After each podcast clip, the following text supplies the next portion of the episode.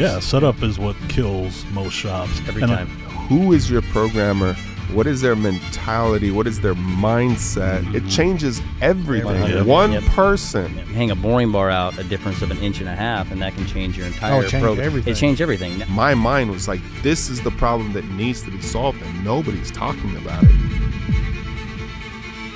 You know, you know what's crazy is that every time I go to one of these monster plants, and you know, you know, probably by the time this comes out, or maybe a little bit after, people are gonna see where I just was. oh yeah, Oh man, and mm-hmm. like automation is off the charts when it comes to the machines and how big they are and how they like just the work holding and everything off the charts incredible.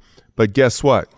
It's exactly what we teach on our videos. Yeah. It's mm-hmm. just on a different level. It's the same mentality, the same kind of mindset and and the you know, figuring out how to actually hold these difficult to hold parts. Basically, if you watch our videos, you're basically teaching the exact same thing. And I love that, you Yeah. know?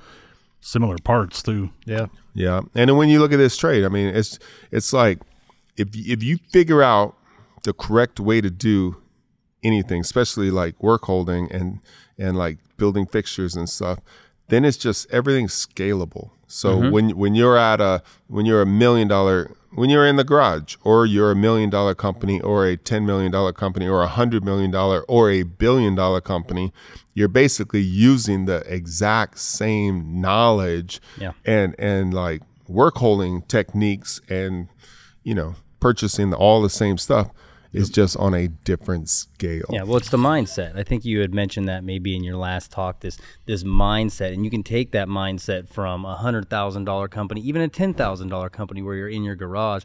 That idea of being efficient with what you have, using what's in front of you to the best of its capacities, and you can just continue to rise level after level. Oh yeah, because it don't matter if you're are a billion dollar company if you're hemorrhaging money because you don't have the processes in place to efficiently take on projects, mm-hmm. then that's exactly what you're going to be doing: is dead hemorrhaging water. money. Yep. And standardizing things is so important with with that in mind.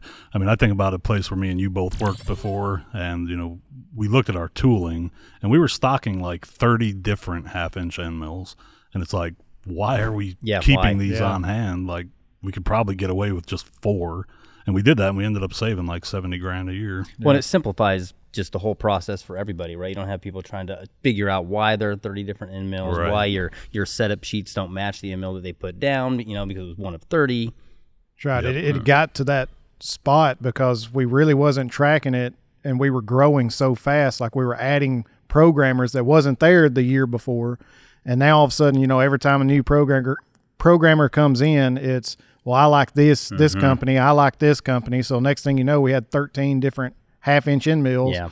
And finally, somebody looked at it like Barry and was like, "Hey, this is not good. Yeah, we this to." doesn't make sense. yeah.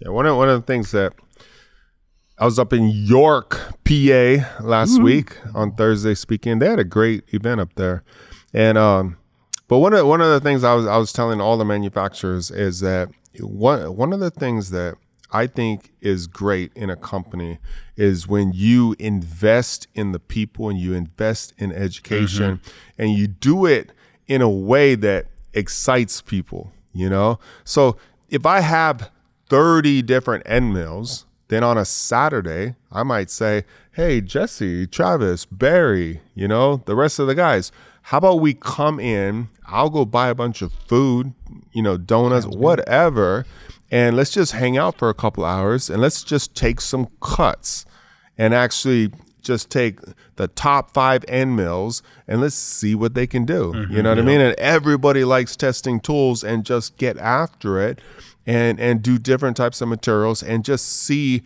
which one lasts longer, which one you can push, you know, and then through that entire process and wheedling it all down, you can actually find say, hey, um, for this material, this is the cutter, this is the surface foot and the chip load, and this and the depth of cut and all that. In aluminum, it's this. In whatever, you know, and you start standardizing these tools.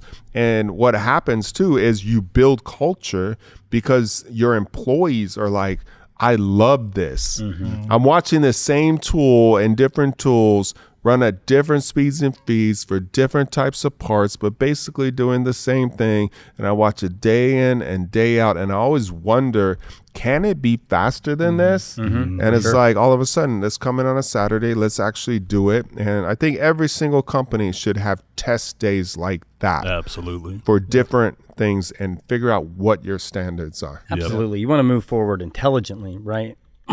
and so much of that is having the right data, you know, the right data to, to manage. You know, you have to be able to, it, it wouldn't make any sense to come in and just get rid of end mills, not knowing whether or not you're getting rid of the best product. I think get, get gathering that data is such a, a wise move. Yep. And it's great too because the people on the shop floor know that your decisions now are based on actual data, not just my Yeah. opinion on this, Exactly. this Right. vendor. you and know? you'll have so many of those your tool reps that come in. Oh, you're I see you're running that end mill. Well, mine will double your tool life, and It's mine always will double. double. your tool life. Yeah.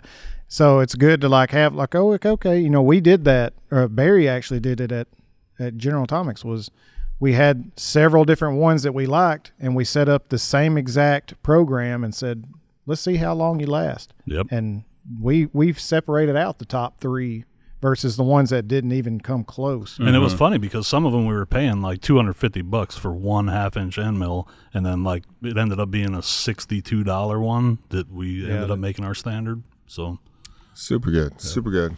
I think that if if you if you that's one way to actually take your programming to the highest level is isolate and figure out what are the best tools for each application and make them standards. Uh, one of the companies that I was surprised hadn't quite done that, but actually did it after visiting us was a pretty monster company, Oh, and that's yeah, yeah. Lockheed Martin. hmm I remember that day. That was that, that was, was crazy. awesome. We actually did a, a. They Googled how to actually machine Inconel 718 and came up with the video, the zombie mill, where we mm-hmm. were just talking about, you know, it running for seven hours, and they were like, "Well, ours only runs for like less than 60 minutes or 60 minutes, and we're not going that fast, so there's no way that our MRR is up to speed." And these, a lot of these you know, older machinists are just doing the same way they've done for 20, 30 years and they're not increasing. So, uh, hey, Kennametal, can you actually contact Titan and get us in there? And we'd love to see like what he's doing different and stuff. And then Barry, we, was- we actually did like a pretty cool. It was a great You know. test. Yeah. Yeah, they were pretty impressed, if I remember correctly. Yes, I was too. I mean, mm-hmm. you know, they were talking about they were getting one pocket per end mill, and it was taking them, I think, an hour. They per had a pocket. specific, we can't show the part, but there's a specific part they were doing that had multiple pockets in Yep. it and they were doing one per end mill, right? Yep, yep. And we ended up doing four pockets in the same amount of time with Yep. one tool. So With one that- tool. That was a super cool test. Yeah. And that's like, you know, when you first told me about why you love the HARVI 3 Arrow, I loved the fact that you got that opinion based on what had happened in the real world. Yeah. So, you know, saying that, what was it, a $100,000 you saved on just that one job because Oh, of yeah. that tool? Crazy. Yeah, I remember that. I think that was either my first week or second week here. And I started smiling, like knowing that I'd made a good decision about being here because I remember we walked up to the whiteboard and, and Titan walked up and he goes, This is what we're going to do. You put a drill in, and he's like drawing it out, you know, put a mm-hmm. drill in, put this tool in, get the bottom out, then come in with that tool so it doesn't ruin the corners and stuff. I was like, Oh, yeah, here we go. It was great. He- he- bring it in enough to step over just helical right in that baby right there boom drop drop down Drop then down. helical mm. And that ended up in another cool video too, where we took that one that was damaged, where I actually had all the flutes were chipped and broken, and then we were able to do I think 17 full slots Yeah. through steel with it, just because I knew it would survive Murder. that. Yep. yeah it's super good Wow. I, I always tell people when I- when I was up there speaking, I said, "Who programs?" And all these hands went up, and I said, "Not a single one you are, of you are the same. Everyone programs based on their experience, mm-hmm. their applications, based on who they've they've known, the type of machine that they're on. There and everyone's different, and therefore, if if one company had switched out each programmer on the same job, that cost would be different because every single person's different. So, one of the biggest and most important things that you have to understand as a company who's producing a part that matters and you need to get time down is like who is your programmer? What is their mentality? What is their mindset? Mm-hmm. And are they are they are they striving for just being obsessed to just keep perfecting the art you know what i mean and keep getting better and an obsession for perfection right. you know what two. i mean I Number love the way you say that the programmer is the one that dictates the pace of the shop because that is 100%. so true. Yeah, and and and it's like if if you walk onto a floor and and and it's making a million dollars worth of product, there will always be an alpha programmer. There'll always be one guy that started there at the beginning or gained the respect from other people or you know however he got there, but that person is the one that dictates it. And other people are kind of underneath that person if there's many different programmers.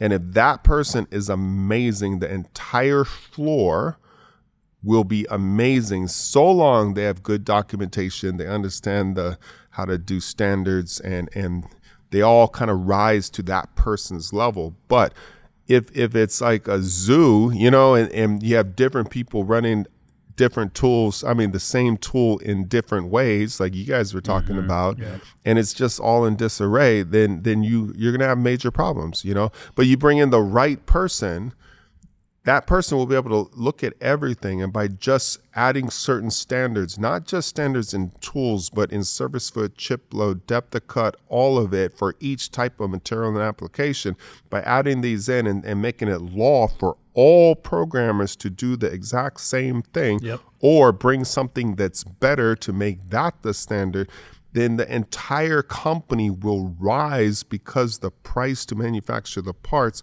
will decrease, which gives you a better profit, which allows everybody to get paid, which the culture will get better. It mm-hmm. changes everything. Yep. One Yep. person. And if and if your head programmer does it the same way and he's not willing, then that person needs to be fired. Yep. And I'm sorry for anybody. I've I've literally gotten people fired over this. And but you have a whole company that's staking everything on your decision making and if you're not constantly striving to be better mm-hmm. if you're not a true leader and you're not like bringing the heat as far as just making everything flow perfectly then you should not be in that position Yep. So good. It's funny. It's like there's a there's really this kind of balancing that because you want to be consistent, you want to develop standards, you want everybody on the same page, but you also have to be able to step back, look at the situation, and be willing to innovate. Like you say, if somebody comes with a better solution, you have to be willing to look at that and perhaps give it a chance. You have to be willing to change at the same time. and and sometimes you don't want to just throw if a job's running forever you don't want to just stop the machine let it blink go put in the end mill right there. And that's why it's important to after work or on a saturday or something throw like a little test party you know and be like hey we're gonna actually take some monster cuts we're gonna murder some material and we're gonna see what these things can can do. And if we can actually you know find something better, then we will actually go and change the original Mm-hmm. programs that are running on the machines and make that law. You know, And usually it'll blow your mind through The results. I mean, think about how So many true. how many tests we've done, and it's like, holy cow! You know, we've been leaving hundreds of thousands of dollars on the table and didn't Oh, even yeah. know it. well, so many people don't track that data, right? They, they never get it and they just have no idea. yep. well, you you you can look at like drilling steel or stainless and. And you still see people doing high speed steel, or they'll they'll go to a carbide end mill, and and they're still feeding at like 18 inches a minute. you know what I mean? minute, Yep. and two inches a minute you know at 18 is probably fast you know and then and then they're just taking these small pecks and stuff and and and they're like they're drilling so many holes and they're not thinking that you could actually go to one of the higher end drills that are that are designed to break the chips and designed for that specific material. Like Kennametal has, has some of these drills, like in steel. These things are running at like hundred to two hundred inches per minute in steel. Yep. You know what I mean? Or like us, twenty three hundred inches. 23 that's that's on the end mill but on the drilling you know what i mean like it's just like boom you know it's just murdering it you know Yep.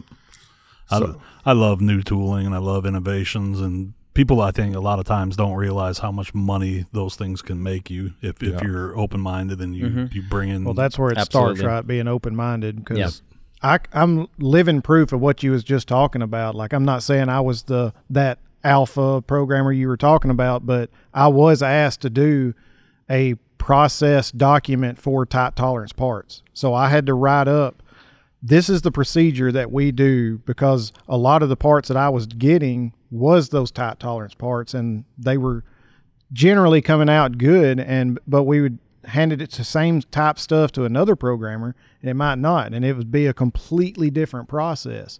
And so i was asked to create a document like that said take your processes that you're doing and some of the other programmers that is that's working and let's create this document so every programmer follows this. Like if you're doing this tight tolerance hole it has a 3000th true position.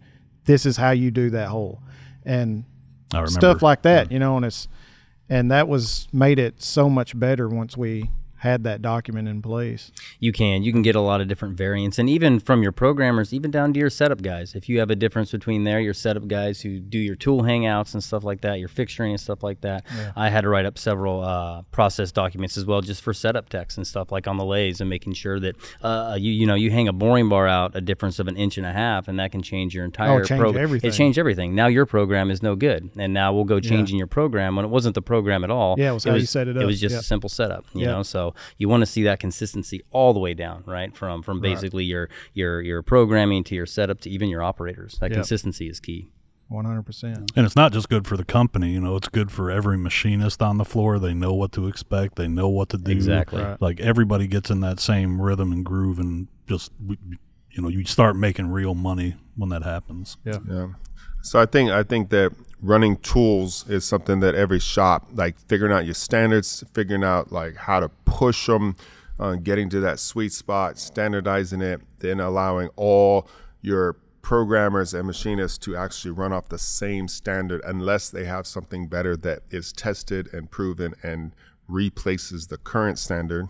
So I also think that when you get to that point, going to uh, like talking talking about ways that shops can improve, right? So advancing your programming uh, techniques, your tool path techniques is everything, right? Your tools, your standard tools, and then looking at the different parts that are actually on your floor and taking certain machines and standardizing those machines. If you have, if you cut a lot of steel, then you cut a lot of stainless, you cut titanium and Inconel and aluminum, taking different machines and uh, taking those applications and kind of standardizing them to certain machines. So this machine is where we do all the aluminum. We don't just, you know, it's due right now and this one's open, so we're just going to put it over here where we mostly run steel over here, and then next week it'll be over there, and then the next week it's going to be over here. Actually, figuring out, you know, your scheduling so you can run most of your mm-hmm. different like materials together, and then really focusing on taking your standard tools that like an end mill. If your sweet end mill, your sweet spot for an end mill is a three quarter, that's just that's where you're willing to spend that money to go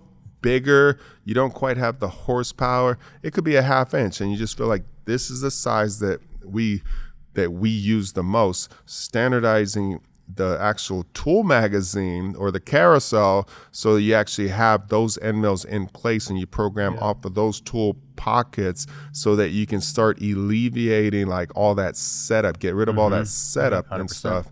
Oh, and then running like put all the tools for stainless steel you know drills and tools and like put all like parts together. When you can start doing those types of things. Like you look at these aerospace companies, and we're talking about tube fittings, and we're talking about different types of parts where they're so similar.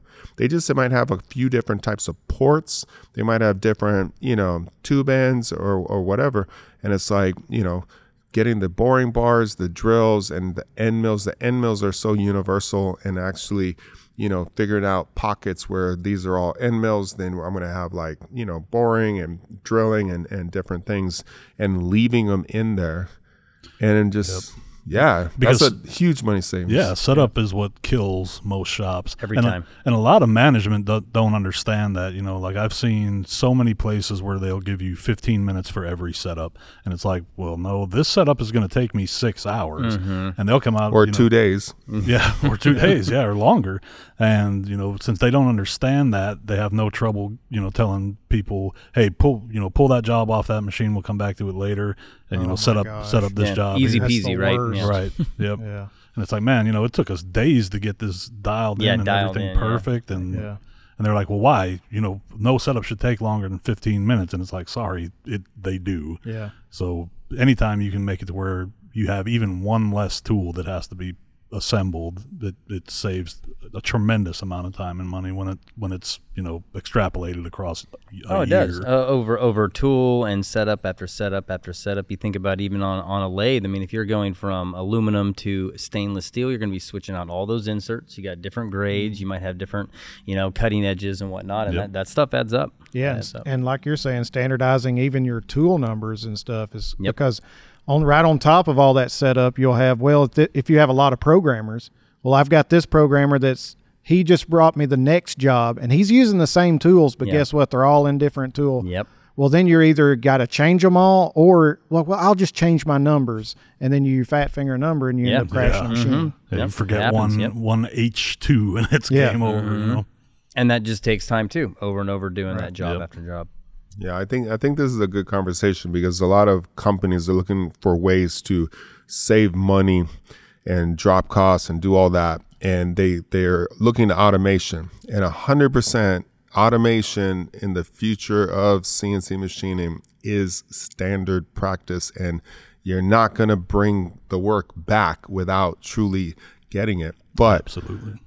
we're talking about all of it. So before automation, you know, standardizing tools and standardizing, you know, working off a tool library and and doing these different things. Another one to really save money is fixturing and work holding. Yep. Mm-hmm. You if if you're looking and you're like, this is taking me way too long and it's causing one person to stand there at the machine and you have like one, two, or three vices and you're running one part per vice or two parts per vice and you're just opening the doors, closing the doors, opening the doors, closing the doors.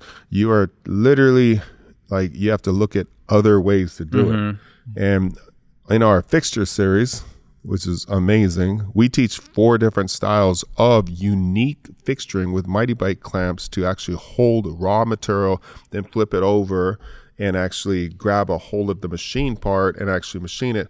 And we do it in a way that any one of them, you could have a thousand parts lined up, pop in uh, machine fans and stuff to get rid of the chips or, or whatever. And and this is a way that you can actually, if you had parts that were two minutes or one minute a piece and you had a six minute runtime, you could actually make that into an hour and a half runtime by running so many different pieces and get inventive.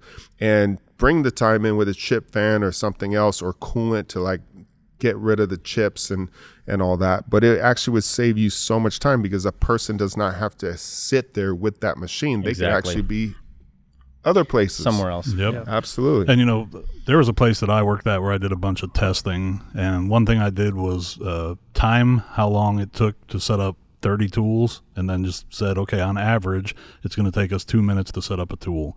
Uh, set up a vice 15 times and indicated it in and said, okay, 10 minutes to, to put a, yeah, 10, 10 minutes to put a vice on the table and get it straight. Uh, we did the same thing with like uh, opening and closing the door, 30 seconds to go from taking the part out to putting the new part in and closing the door. So you think if you have a thousand part run and you're doing one part at a time, that's 500 minutes that you're wasting just opening and closing the door. Yeah. And when you lay it out like that, sometimes you just gotta put it out, right? Put it on paper and Yep. put it, and it, it can be mind blowing. Oh, yeah. the amount of Oh, time yeah. put into You've just got a worthless perception. activities. Yeah. you've got your perception of how mm-hmm. it is. but I'm it's- killing it. Yeah, Yeah, exactly. When you put it on paper, it's Yeah. not how it looks. Especially, you know, like when you're like us and you're creating a kind of a, a race against yourself, you're like, I can get in there and, you know, take the part out, put a new one in, and it's only going to be seven seconds. But I you know that feeling. Yeah, yeah. I, we do it all the time, mm-hmm. right? So, you know, actually seeing on paper how much time is being wasted during a process. Like if you put a robot into a situation like that, it's putting lipstick on a pig. You got to get the pig straight before you know you start adding in automation. Yeah. Per- perfect the process, get everything absolutely dialed. And then when when you're still in need, then step up to the automation and stuff. So fixturing, there's so many different crazy fixture plates that you can do. You can just look up Titans of CNC and look up fixturing, you know, and work holding, and you'll see all these videos drop down with mm-hmm. so many different cool techniques. I tell everybody, like we always we always show the fixturing and show the homemade fixtures because that's the art. That's what separates machinists. But it's like once these guys see it, they they instantly know it and have an idea. And then once they see a similar part, they can be like, hey, on Titans of CNC on the YouTube channel, I actually saw them hold a part like this. What was that they were using? Oh, Uniforce mm-hmm. clamps. Oh, exactly. Oh, Pitbull clamps. And and we don't get paid. We're not getting paid for Mitee-Bite, you know, to actually do it. But I've just always I've just loved the art of fixturing and being able to do a million different pieces and stuff. And and then you take that same knowledge from a table, like a custom table setup, and you put it right onto your tombstone setups in a horizontal fourth axis or a bad boy like this right here with the RSP and the Heller. And then you do the same thing. You design these big uh, tombstones to have a ton of parts. A lot of people look at these big machines and they think it has to be one part on it, but it, you could have a tombstone with a bunch of different parts, and and it just rotates and just cranks all of it. You know. Yep. And there's like some of the things I really like are the modular systems, like the Vero S. Yeah. Uh, you know, Schunk makes all kinds of different uh, Vero S module plates. So like, if you have like a, a four Vero S uh, unit, what I like is you know you you buy these a plate, you mount your vise to that plate, and then you take your 10 minutes of setup time to get a vise in and straight down to 10 seconds. Mm-hmm. So you have all your fixtures already mounted to these plates. You just pop the old one off, put the new one in, and you're within two tenths of perfection. So I've done I've done it with both. I've done it where we have the the vices and we have the pins coming out of the vices and we hook it. And depending on what you're running, it's a good system, but I don't think there's enough surface area like the modules for the Vero S. There's two of them, then there's a lot of empty space, you know. So then what you said, that's actually uh, what we've done mostly in the in the past is actually put it put the vices on a plate and take the pl- which has the surface area and then kind of like lock it but it's still it's still a little you know what i mean yeah, it's not ever going to be as but the rigid. but the more the more that you have that heaviness denseness rigidity the better the i think the way that we did it we actually had two vices hooked to it so it was like it was like a big piece it wasn't one piece it was a big piece so with having two vices and the entire square of the plate coming down on four Vero S's that made it rock solid yep, you know what i mean yeah, for Yeah, sure. super good It's, the repeatability is just amazing with that type of stuff. Mhm. Yep. It is. Just taking in and out. Number one, it's already lined up, and two is if I need to take it out and need to put it back in, Yeah, it's right there. Yeah, and so many Small shops, adjustments. so many shops are caught up on cost for things like that, and it's like you know, say you have this thousand dollar thing, and they're like, oh, you know, that's too expensive. Well, how much is it costing you every time somebody has to put a vice in that Right. machine across an entire year? Probably more than you think. Way more. Yeah. Yeah. And and like it's it's the art of taking setup out of a machine like the Vero. If you if you put the Vero system on your table or a similar system, or just put a base plate, sub plate down, and you actually create another plate to go on, all of a sudden, by you t- taking all the setup out and making it so e- easy to reset up, you're decreasing the amount of money that you have to charge your customer. And that's a huge selling point. I would always sell that to the customers. Mm-hmm.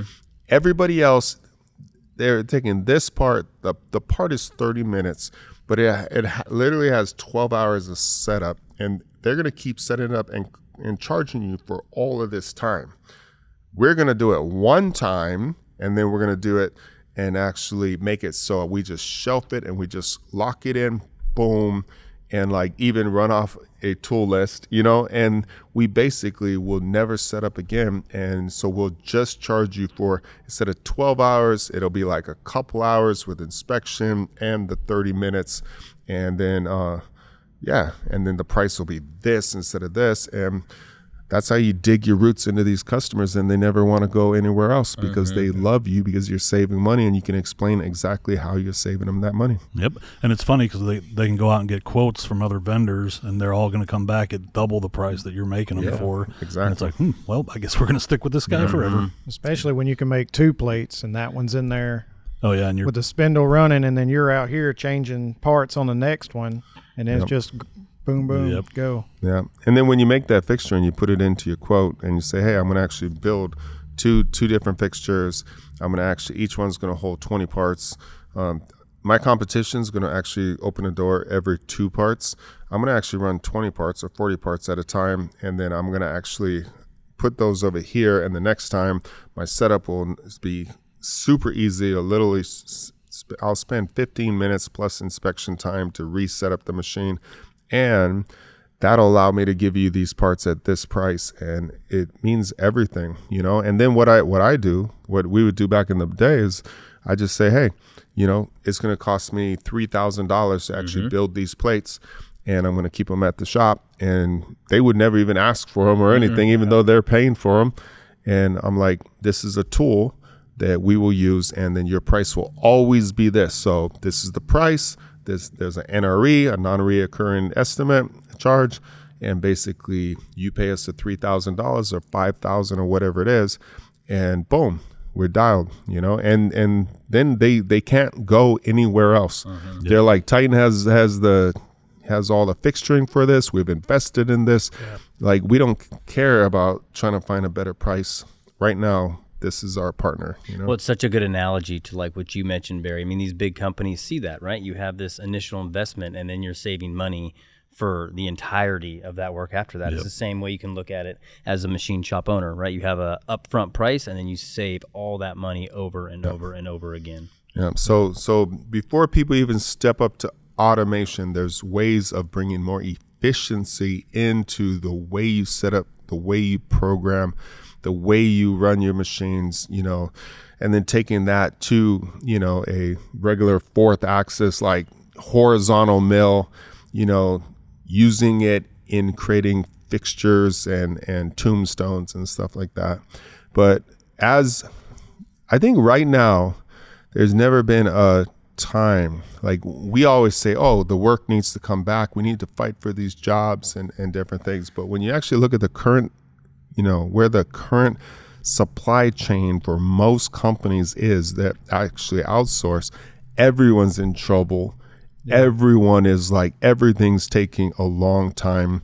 There's so much uncertainty with, you know, wars and and China and all these different things that you have companies and they if they can't get their products they can't make assemblies or if they can't get their products they and they just get the entire assembly from another country then they can't sell anything and that puts their entire company in jeopardy. So i think right now is the time that many companies right now need to like listen to these types of things come up with ideas for the applications for your customers and go in there with a solution that they've never heard before. Show them how you can decrease their prices how you can actually have a better price than china. You know i've done things in the past where i went in and i said hey i'm a small person you're a big person. You actually if you purchase my material and take care of the outside processing i won't I won't increase the price because if I'm going to do it and it costs two thousand dollars, I'm going to actually charge you an extra fifteen percent, twenty percent on it, right? Because I'm having to incur that that cost right there and and all of it. But if you do it, then you can you can just pay for it, and then I'll decrease my the amount that I charge you for the parts. And we'll create this crazy fixturing and way to do it, and you just create these partnerships, man. yep. And it's win win. Both parties are happy. It's They- a win-win. And right now is when everyone needs to think about it.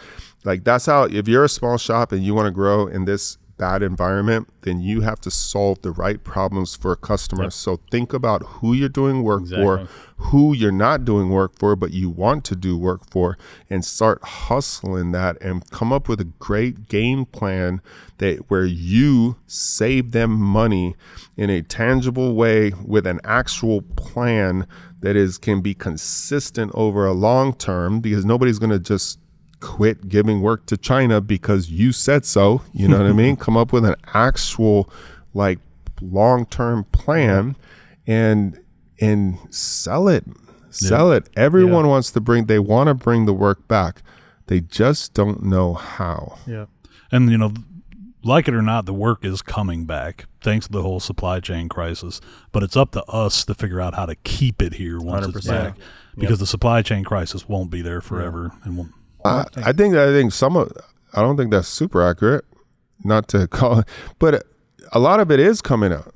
But you know how much parts they make over there? You know what I mean? In other countries, and and if you're in Australia, you know, it's like your your work is in other countries too. If you're in the UK, you're buying your work from other countries. There's so much work that is not coming back.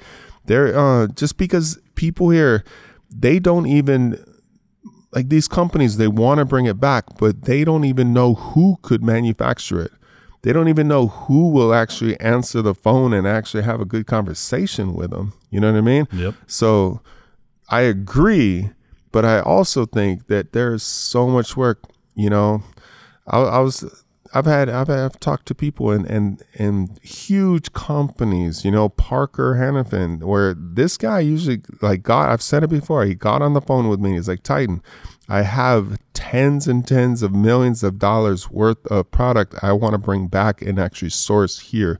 And no shop can actually handle it.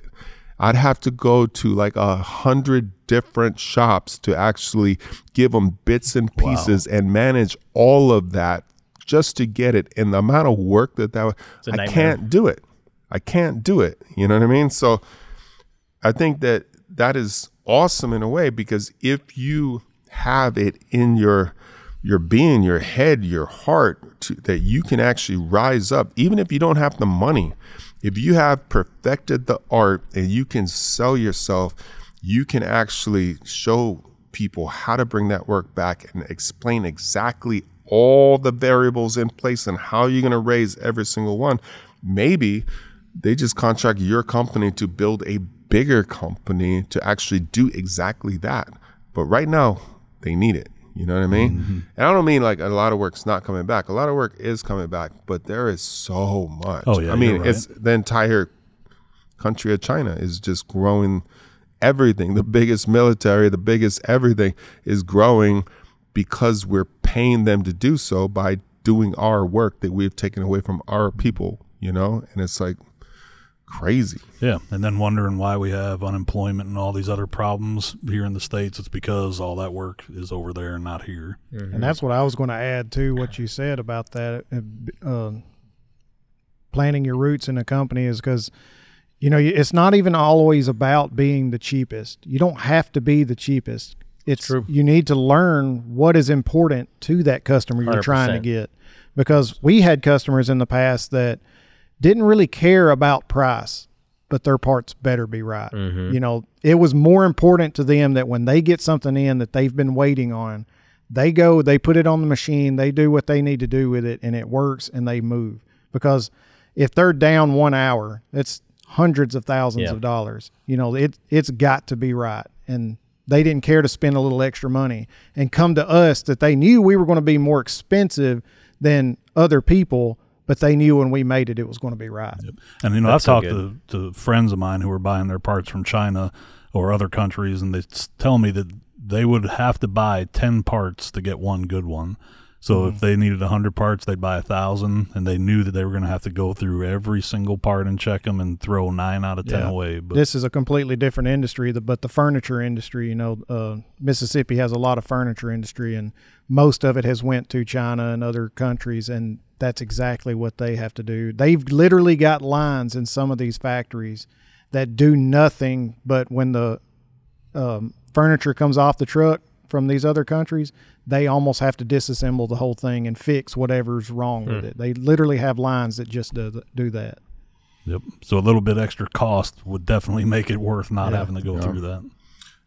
I think a lot of now that we've talked about, you know, programming and tooling and fixturing and, and different things, you know, looking looking at automation when you actually bring these jobs back that have ten thousand pieces, a hundred thousand pieces, a hundred percent, you gotta look at automation, right? If it's not a tiny little piece that you can actually put on a, you know, multi spindle or, you know, like a Swiss machine or something like that, then you gotta look at automation here's something that I don't I don't know if I've told you, but in 2007 I actually created a company, a separate company called AIR.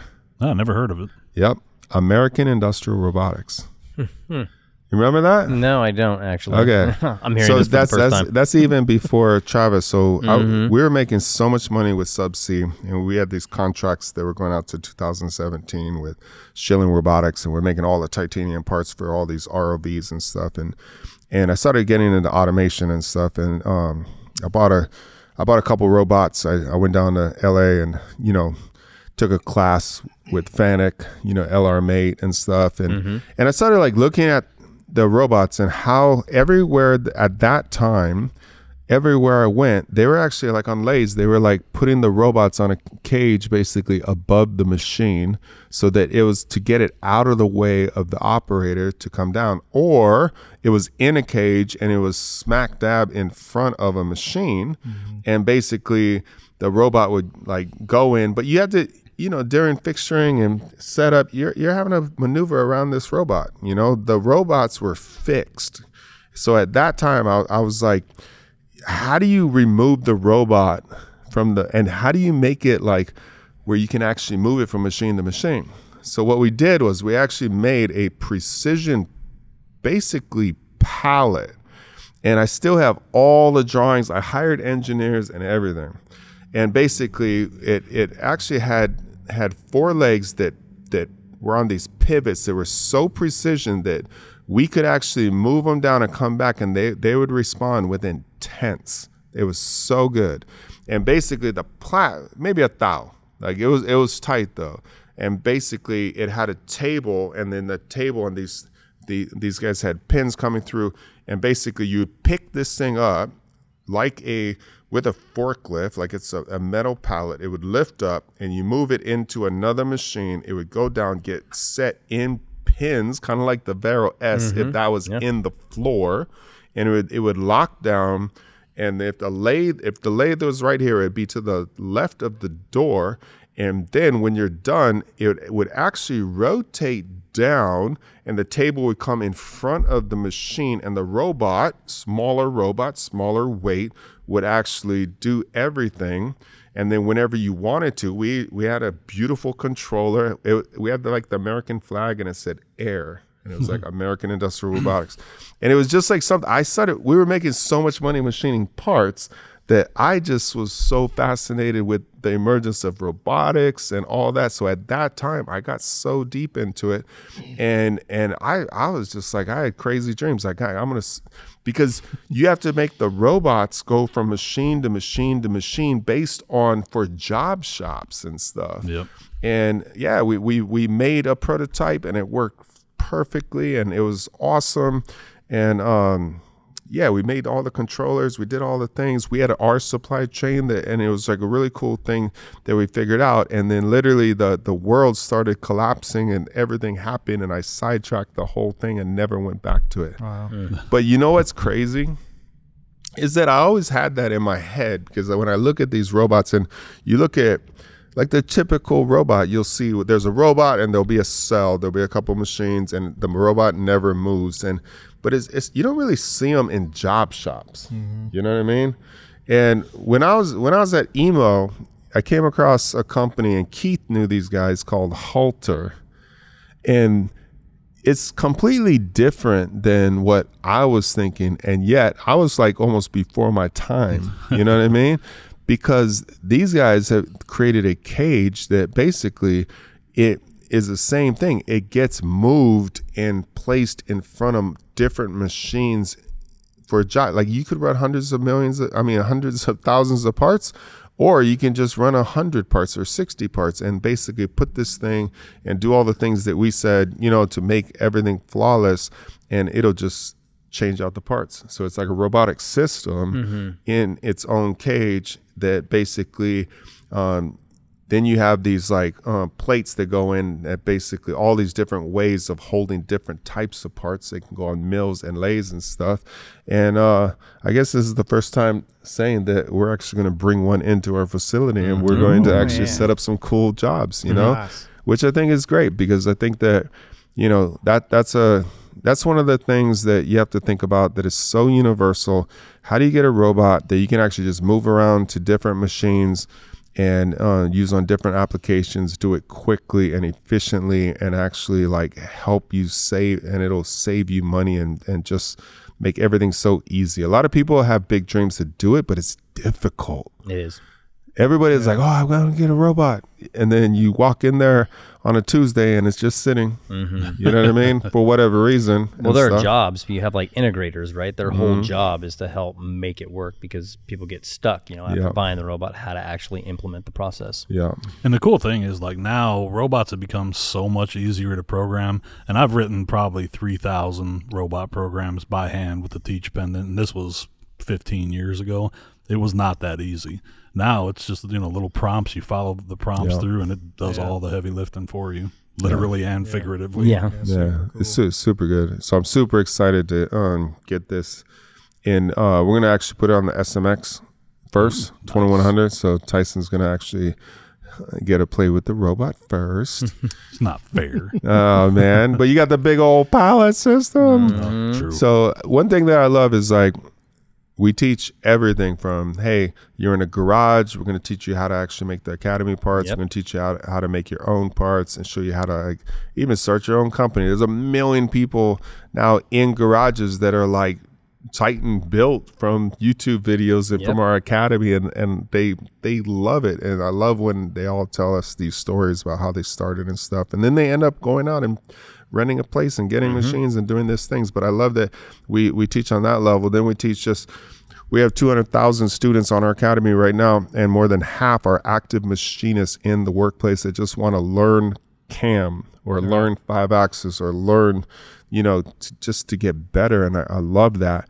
But I love this new season that we're in too, where it's like not only have we te- te- taught you all of this stuff with programming and, you know, through 1,600 videos on YouTube, like we've taught on so many different levels, whether it's from pushing machines to complete applications and how to how to drill, how to mill, all these different types of materials and everything. But now it's like now we're stepping in so hard into the automation to teach owners and leaders that it is possible that you can do it like when you look at a phone it's automated in China. So it's not about two dollars an hour anymore. It's it's it's automated. So if they're using the same type of machines that we use why can't we just do it here but just be smart about it? So um, we've already been uh, programming this bad boy and showing how to use this, you know, this uh, RSP right here. And the RSP, yeah, just teach teach it on this now, you know. And, and we have the DN, we have the DN solutions that we just came in, and uh, you were like super impressed, right? Oh, yeah. that linear twelve pallet station is super impressive, Yeah. and that thing is almost fully set up, right? It's Yeah. they have a couple things that they have to do, right? What do you, what do you think about that bad yeah, boy? that dude is so amazing. Like I was kind of, I don't want to say scared of it, but you know, like okay, how what is this going to be? Because you know, a lot of people that get something like that, they've got all these things in the on the screen that make it look fancy. Like you can clearly tell it's more geared to like a computer nerd, and instead of somebody like us. But this one is really built with the person that's going to be running this in mind or mm-hmm. the the manager that's going to be standing in front of it. It doesn't give you any fluff. You see what you need to see and you do what you need to do on it. And that's what I love about it. It was it's so simple. Super simple. Mm-hmm. And what the power that it has in it that you can see. I could see months in advance if I have every pallet on there and I have a, a cycle time for each or whatever I have, I can see my entire schedule. I know based off how many time, how much time I'm going to have an operator here and how much time I want to run the machine. I can put that in there and know exactly if I'm going to be late on projects because I I can put a due date on mm-hmm. things. I can see if I'm going to be late on anything. I can see if I tweak little things if I'm going to be, you know, now I'm going to be on time, or I can see how many I'm going to make per day. It's it's just so crazy for amazing. scheduling. And that's wise. super cool because like- I've worked with several pallet systems before that were not intuitive like that, and they were like made my job harder, Yeah. having to figure out how they worked and stuff. And it's cool too that we have both types of pallet system here. We have the rotary, and then we have the linear. So, you know, no matter what kind of pallet system you're getting into, you'll get to see how they work from us. yeah. Hundred percent. And that was something that I thought was funny when I first started here. Is anytime I was like, "Hey, Titan, you know, I'm thinking about doing a video on this," he would say, "Oh, well, here's one I did on that seven years ago." and it, I think it's amazing the wealth of knowledge that our channel puts out there. So, like you were saying, the garage shop Yeah, can learn sure. from us. The huge aerospace company can learn from us. It's super cool. One, th- one yeah, thing that one thing that I don't like.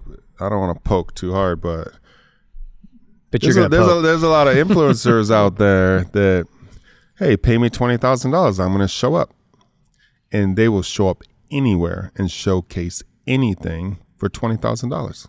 If you pay it, they're going to show up. I love the fact that not only do we do free education, but certs for free in our kids' hands and machinists' hands all over the world, and we're changing the industry and stuff. But I just love the fact that there's a there's a why behind everything we do. There are there are companies lined up at that door wanting to give us money, and we do not accept it. We don't.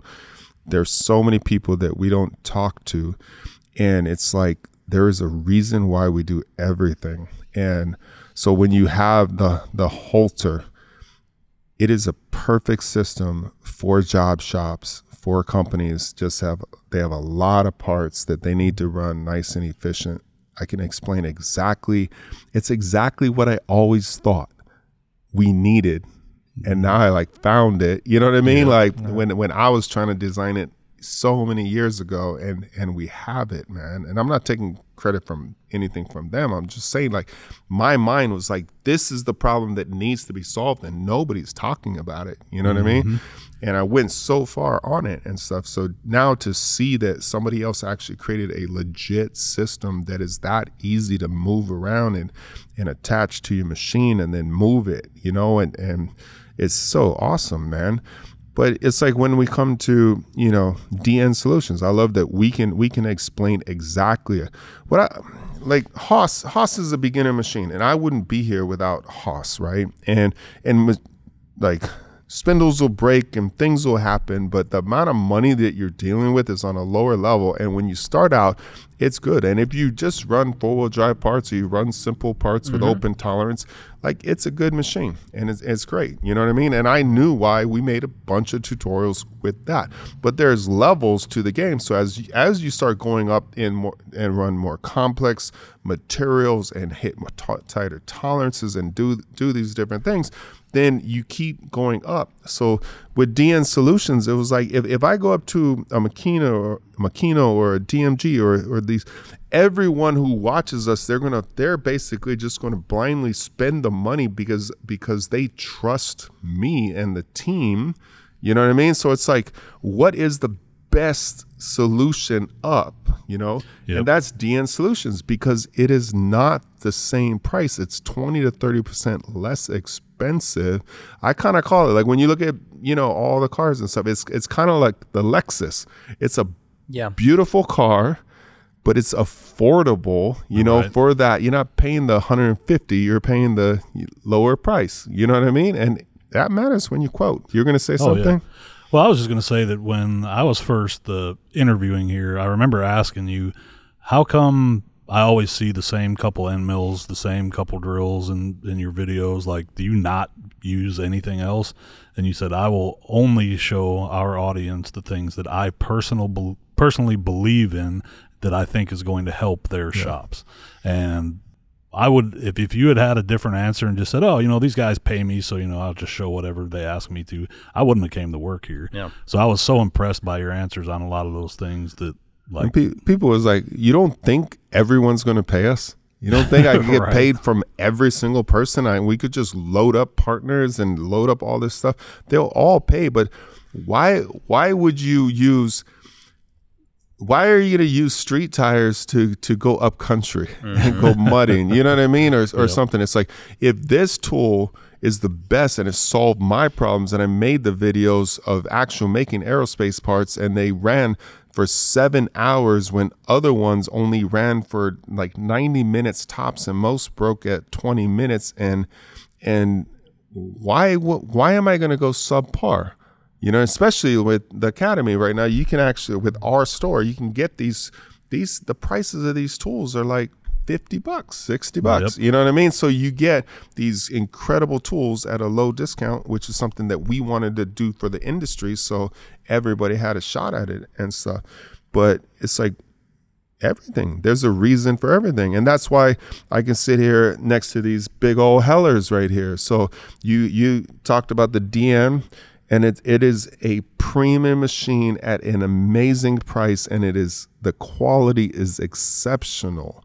The price is like that that price is just it's under all the premium other premium machines and stuff and that matters so i love that we have an automation system two automation systems that can actually attach to that platform and make that and automate the whole thing you know now Heller Heller will not tell you that they're competing on that level. They're not trying to because they're not a premium machine. Mm-hmm. They're a top level machine. They they compete.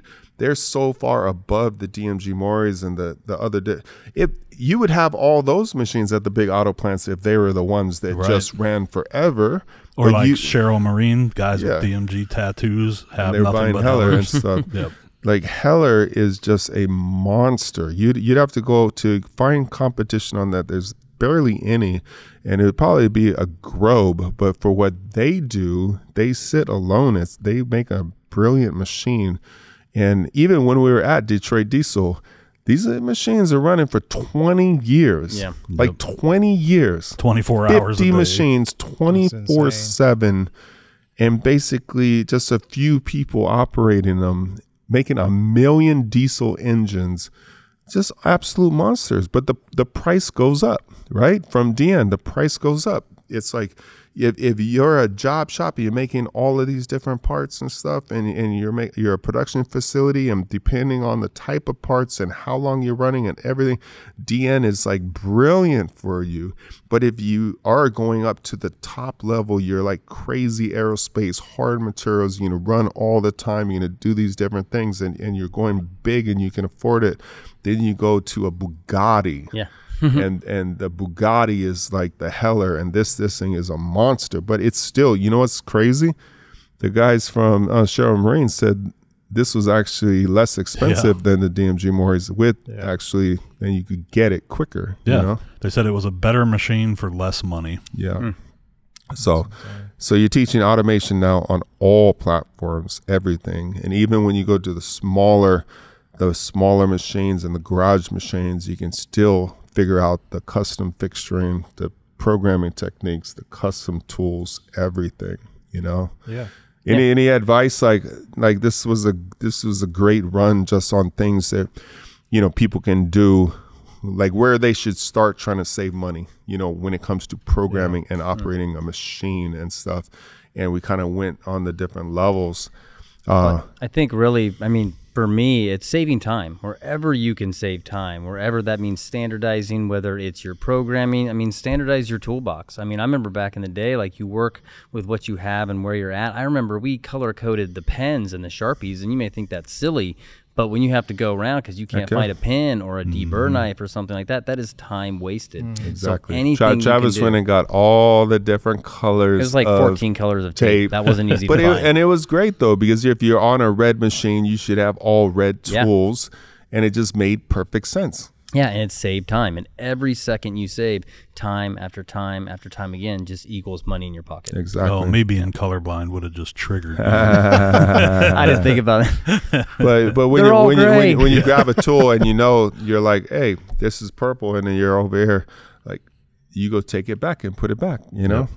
Yeah, and that's a very good point. Anytime that you're having to look for something, that should not happen. Happen, Exactly. exactly. Everything should be where it belongs all the time. With And you as could do that few in a- steps as possible. Yep, and you can do that whether you're in, you know, a ten million dollar shop or a hundred dollar garage. You can still Yeah. do that. Yeah. And uh, Travis, hanging from hanging from all the lights on our machines back in the day, what was hanging there that you could also hang around your neck? Uh, Ooh, oh, I'm the, the, oh, yeah, it's stopwatch. Stopwatches, yeah, stopwatch, baby. Yeah. So that's right. That's how serious we took it, man. I actually put stopwatches at every single uh, control and hung it there, and just made a game. It's it is literally a video game that you play every single day, and let's have some fun and let's see, like you know, let's just see. I do know? remember when I first came seeing the stopwatches. Are we Start racing? We're racing. we let's running? go. What's happening? On your mark, Yeah. get set. This is the time your bathroom breaks.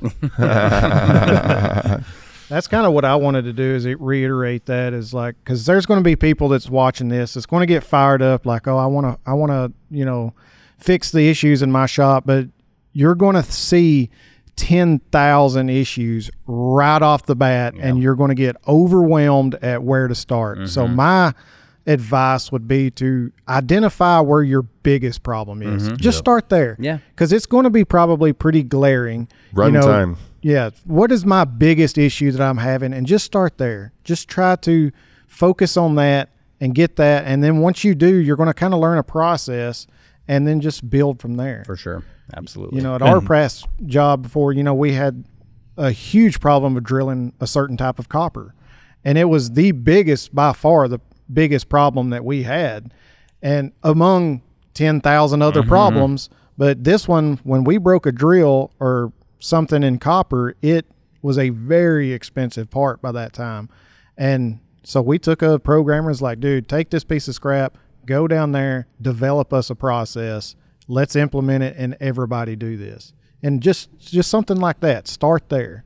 Yep, and No, consider the consider the complexity of the problem too. Because if it's something that's going to take you, you know, a year to fix, maybe you ought to start with something that's a little bit Yeah. quicker. Look Yeah. for some low hanging True. fruit, knock Right. those out, and then Knock 'em come back to that long Snowball long yeah. issue. Great Yep. thinking. Great Yep. thinking. I think I think that ninety nine percent of all jobs that are running, you can bring the time down. Oh Yeah. yeah, almost guaranteed. Yep. People people that think that they they can't, but it's like there's so many things that you're not thinking about, and there's mm-hmm. so many variables at play. And I think that one of the the key things that you have to do is look at look at the program, look at the setup, and even programming you know, you have to think about the rigidity of, you know what I mean? Sometimes, you know, even the material, like how much are you holding on to, you know, Yep. three sixteenths? What if you went to a dovetail? You could actually get pay less expense.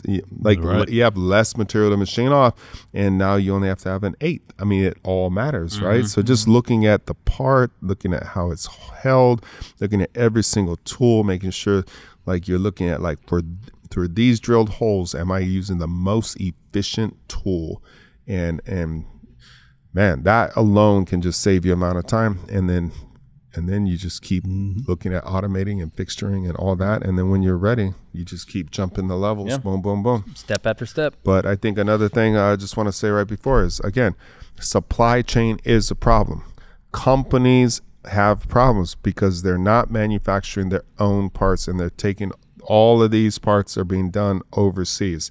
So be the solution, find the company, come up with an amazing game plan, sell it to them, and that might be the start of you going from a 5,000 square foot shop to a 60,000 square foot shop and digging your roots into a company that can't survive without you, and that's a good place to be. Heck yeah. Hundred percent. Little bit of advice right there. Thank you Oh, guys, yeah. man. I love working yeah. with you Yep. guys. Love you Mm, guys. same here. Yeah, you guys are all Boom. all right. Boom. We're out. Boom. Peace.